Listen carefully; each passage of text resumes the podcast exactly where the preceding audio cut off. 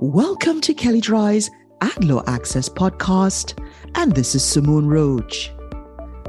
As we have discussed, most consumer protection laws give attorneys general broad authority to perform pre litigation discovery through investigative subpoenas, often termed civil investigative demands, CIDs.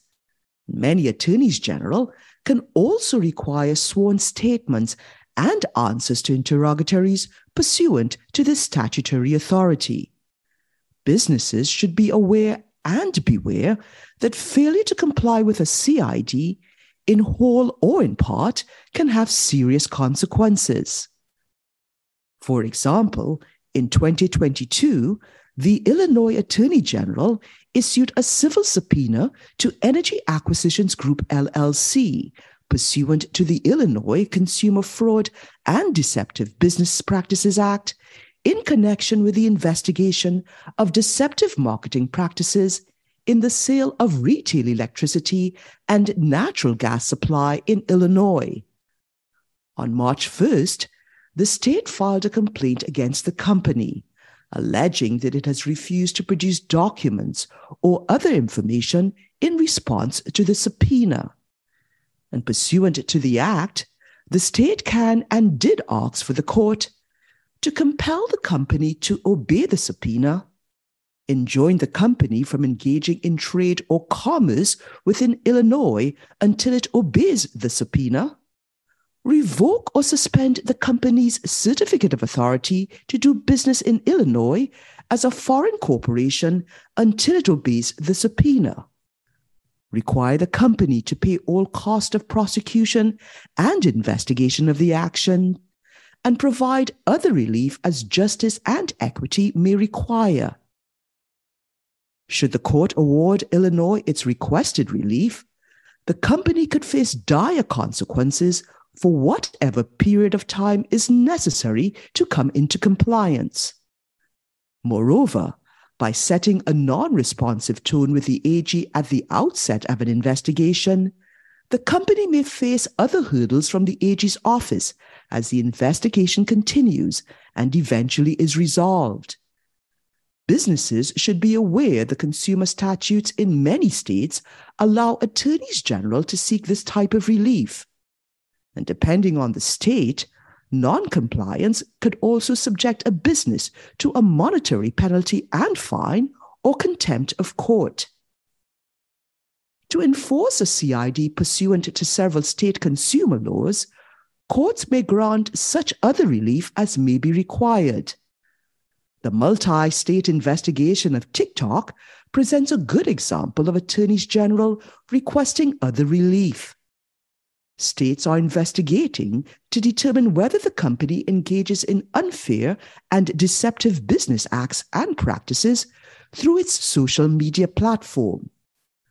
On March 6th, the Tennessee Attorney General, as a member of the multi state, filed a motion for an order to compel TikTok to comply with the state's request for information, RFI, akin to a CID, related to its investigation. TikTok had agreed that Tennessee may share the documents it produces with the other states participating in the investigation. 46 attorneys general have asked the court in the Tennessee matter to order TikTok to preserve and produce communications critical to the multi state investigation, filing an amicus brief in support of Tennessee. In the motion, the state claims TikTok has failed to comply with the RFI. And in its prayer for relief, Tennessee requests the court compel TikTok to preserve potentially relevant internal messages, disable any document deletion features that undermine TikTok's preservation obligations, make good faith efforts to recover and produce any relevant materials deleted from its internal messaging system since TikTok's preservation obligations were triggered, and order TikTok to produce a corporate representative for sworn examination on issues related to its internal messaging system. The state has also asked the court to compel TikTok to produce internal messages in a more appropriate and reasonably usable format. While Tennessee isn't asking the court to bar TikTok from doing business in the state until it fully complies with the CID, its request for relief will no doubt have a large impact on TikTok and its resources if ordered by the court. The lesson here take any CID received very seriously and consult legal counsel who can help you with the best strategy to respond. Remember that the AG has broad authority to request information, so many times refusing to respond in a timely manner will only result in increased expenses and court cost in the long run.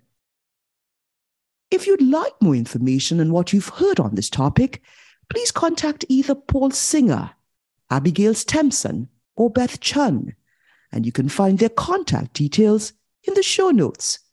And also, please see our Advertising and Privacy Law Resource Center available at kelleydrye.com.